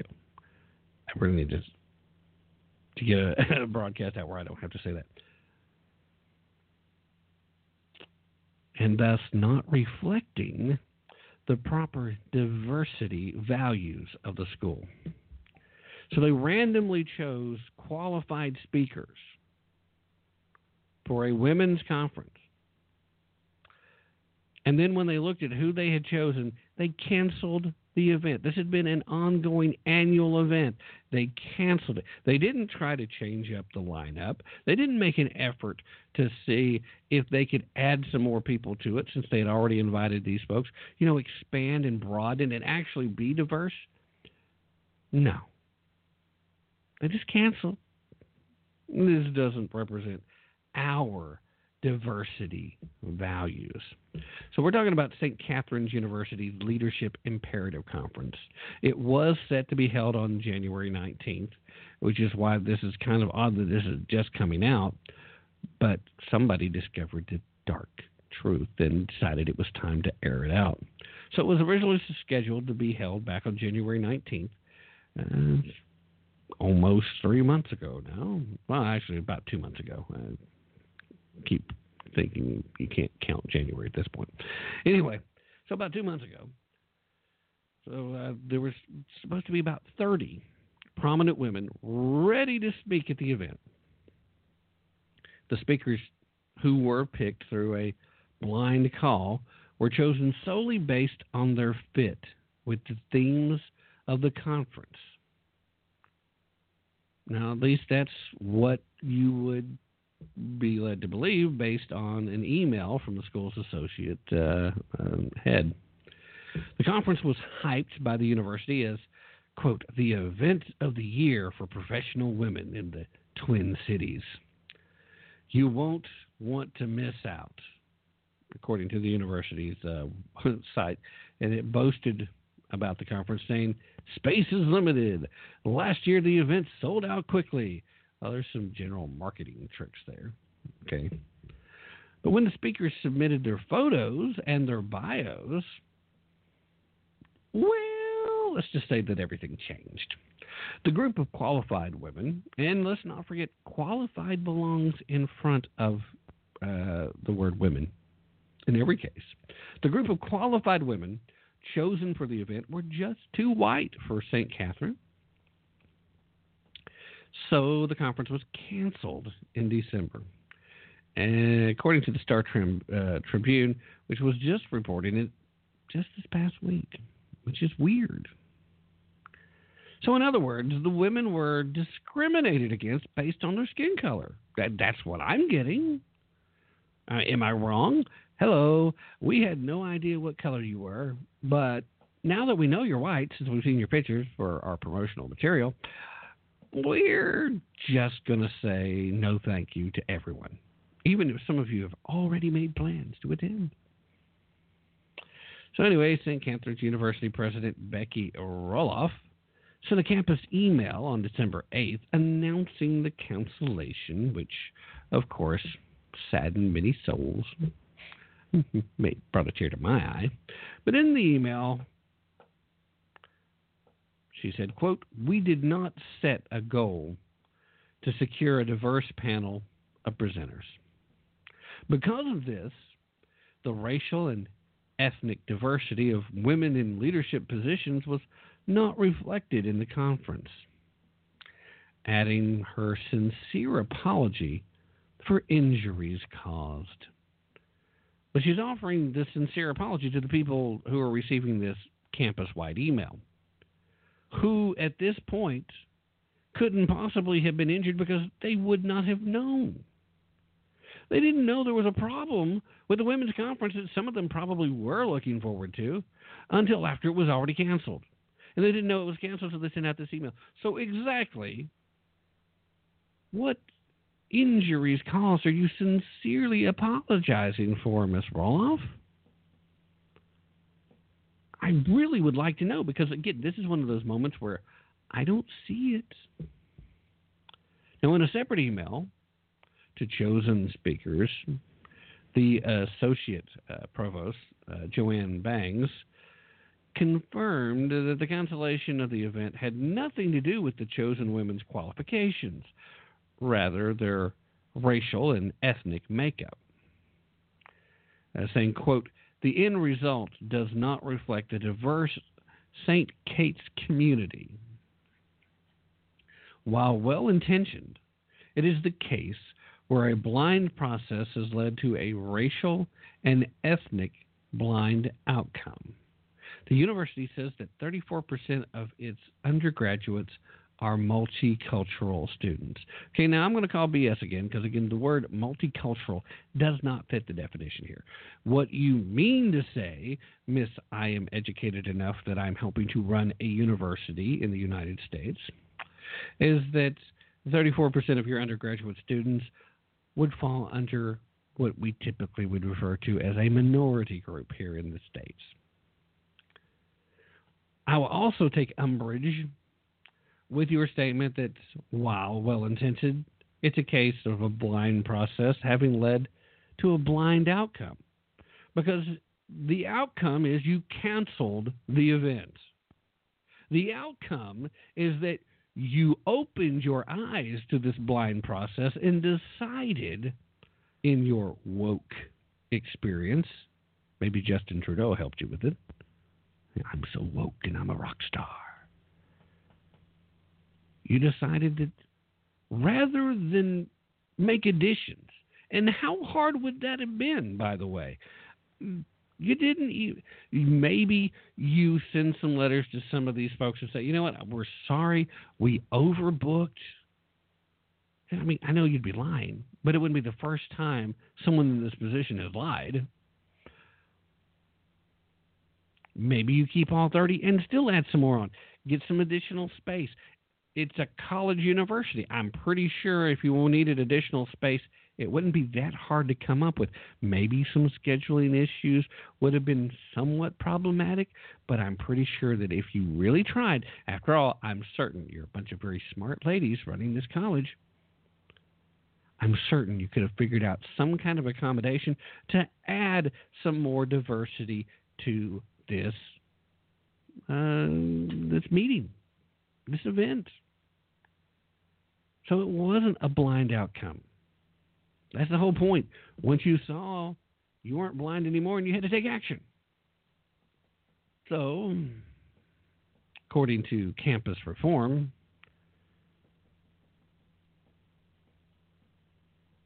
university said, quote, the yield does not reflect the diverse St. Kate's community of today, nor the world of tomorrow we are committed to creating.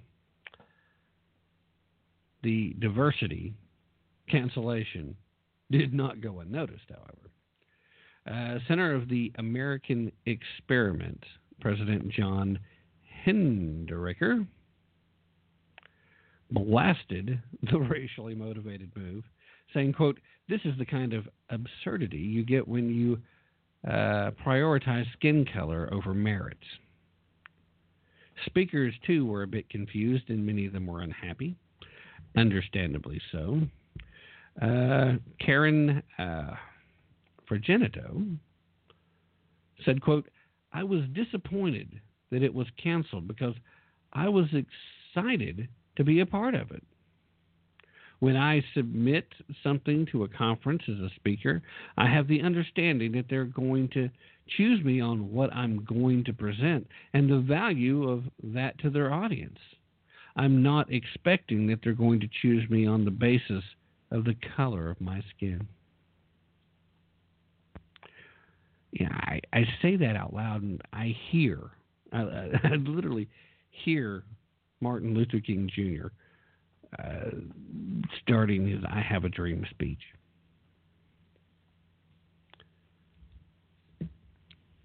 We really have gotten to the point where these social justice warriors have lost their minds. The very fact that a social justice warrior exists demonstrates that they've lost their minds. But anyway, former St. Catherine University Associate Dean and chosen presenter uh, Jeannie Bailey said that she was very surprised and disappointed over the cancellation, saying, quote, I'm still puzzled by it.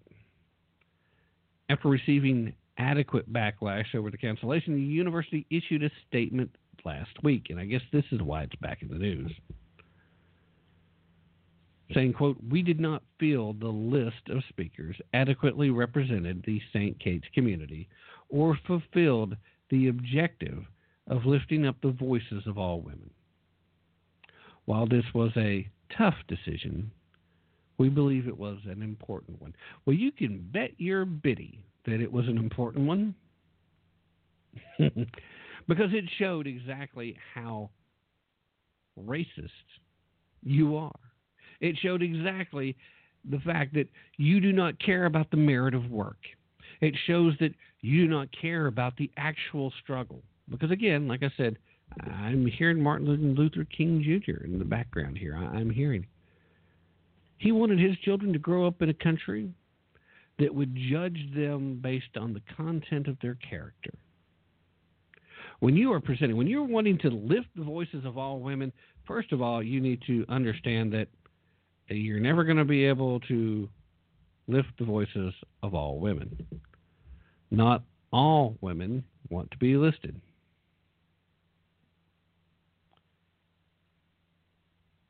Bet you really. evidently, Kel I enjoyed that one. Uh, you know, it still is. If they're presenting, if you're looking at what they've offered you, and you know that these are the people, they're qualified, then you offer it. You bring them to the table. If you are really that dedicated to offering up some more level of diversity, then bring in some more people. Expand it. Ask a couple of the folks to give shorter presentations. Now, I'd, for some of us, that would be difficult. If you ask me to give a presentation and then you turn around and ask me to give a shorter one, I'd be like, okay. and you know what? I would do my best. And there you go most of these people would have been willing to work with you. Make a little additional room for them. Make some extra space and have a secondary spot where this event is going on so that you can have even more people present. Do something. Here's a novel idea. Here's a novel idea.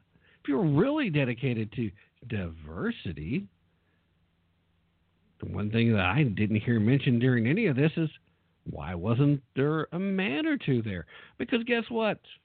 There are a lot of men in this country that would love to see women lifted up and doing well. Now, if you're a third wave feminist, you probably don't believe that. If you're a reasonable, rational woman that has healthy relationships then you probably already know that to be true. So, in either case, I shouldn't have to say it, but real diversity actually means diversity. And in a university setting, I would think that diversity of thought would be far more important than diversity of ethnic background. I would think that diversity of thought would be more important than diversity of skin color. If you want women to be lifted up, if you want women to grasp onto the idea that yes, you too can be a leader. You too can be a leader in the business world. You can be a leader in your community. You can be a leader in the political realm. If you want women to grasp onto that idea, the inspiration needs to come from a genuine place. And you can't force that by forcing some kind of misguided affirmative action to your events. At some point, common sense has to kick in, doesn't it? The answer is no. And I'm very sad. After I get off the air, usually I feel much better after I get off the show, but since this seems to be where I'm coming close to an end on today's program, I'm probably going to be sad and I'm going to I'm probably going to cry off air because you know I'll never let you see me do it. But I probably will shed a tear when I think of the fact that, as much as I would like to think that eventually, even the most challenged of minds will eventually be nudged into the realm of common sense, I know that's just not the case. Otherwise, there's no explanation for Nancy Pelosi. No explanation for Maxine Waters. Not very many explanations for Dianne Feinstein, but at least Dianne Feinstein isn't a complete and total loon. She's a hypocritical leftist Democratic uh, office holder, but she's not a complete and total loon. There's a reason why I stayed with women there too, because you know we're talking about the women's conference. so, excuse me, dang. One of these days, I'm actually going to get past this cough once and for all, and boy, that is going to be a great day for this show. Now, if I wasn't so worried about the diversity conference here, I would also include fantastic names like Chuck Schumer and Harry, Harry, Harry, Harry. Didn't mention the shooting in Maryland, uh, the high school shooting. Not enough time to do it justice now, and there's some other stuff that goes along with that. I, with a few minutes left, we'll try and get a little upbeat though. So let's talk about that just a little bit. Um, it is a shame that we are still living in a time where some people feel the best way to take care of their problems is to try and shoot someone. It is also shameful for those of us who enjoy our gun rights that these events keep taking place at schools, which of course leads to a larger debate to protect the children. But at the end of the day, you're not going to hear as much about this one. They're, they're going to hope it goes away quickly. And why? Because once again, what we've been saying about the best, easiest, surest, fastest way to stop a bad guy with a gun, well, we proved it. Once again, it happens to be a good guy with a gun. Every time they argue against having more guns in these places, when it actually happens, it's proven that that's the way to stop it. As tragic as the shooting is, and this, this one young lady is in very serious condition, I, I have not heard an update. I so honestly, I hope at this point that she has not taken a turn for the worst. I, I, I don't know at this point, so please forgive me if if things have changed for the worst. I'm hoping for the best, but she was obviously in critical condition last I heard. And it is a tragedy for her, and it is also just as tragic that, that the young man who got shot and injured uh, had to face this but it is a glorious day in so much as this would have had a much, much more tragic ending had the resource officer not stepped up.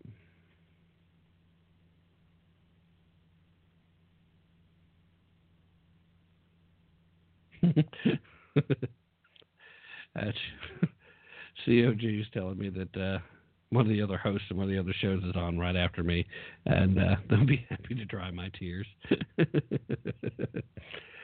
uh,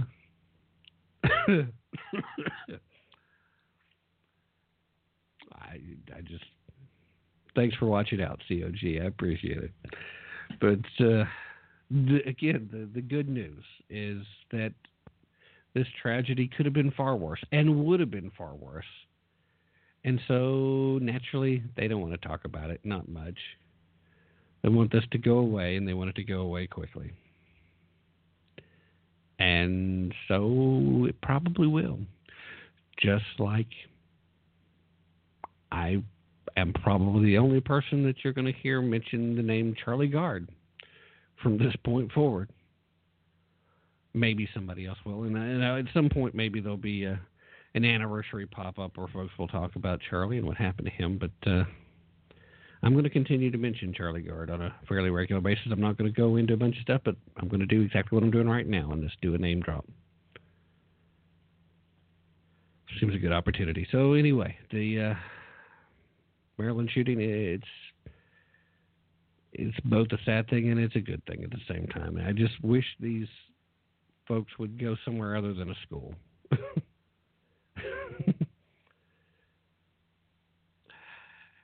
anyway, El Mary's uh, riven me about my tears.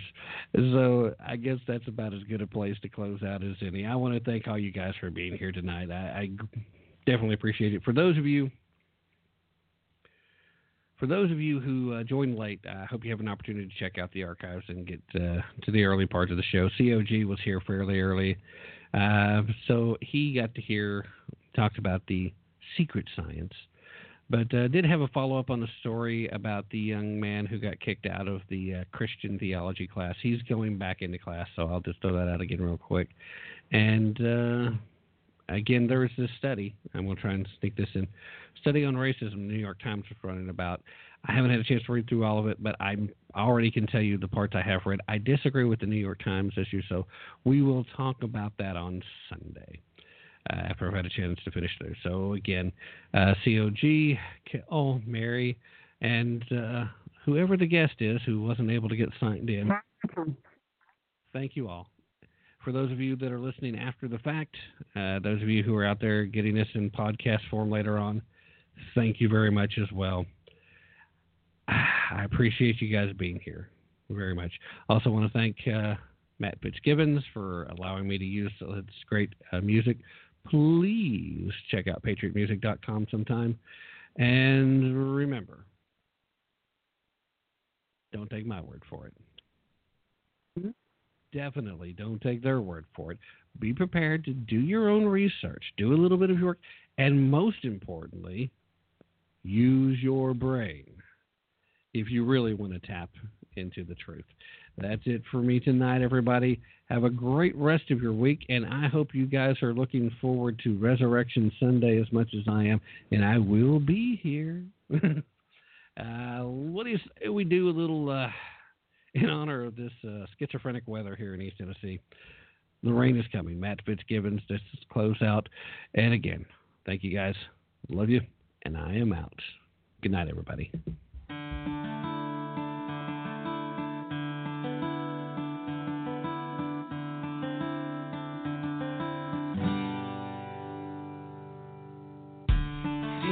A thousand years since we had real fears but the old ones won't forget. These broken levee walls had a few close calls, but they haven't fallen yet. And you know the rain's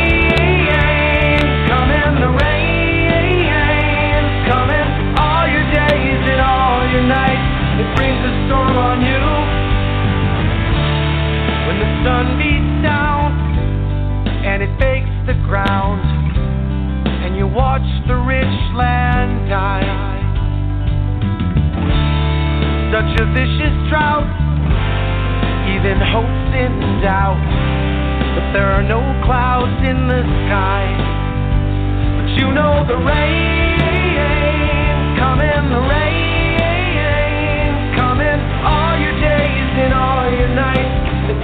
On you.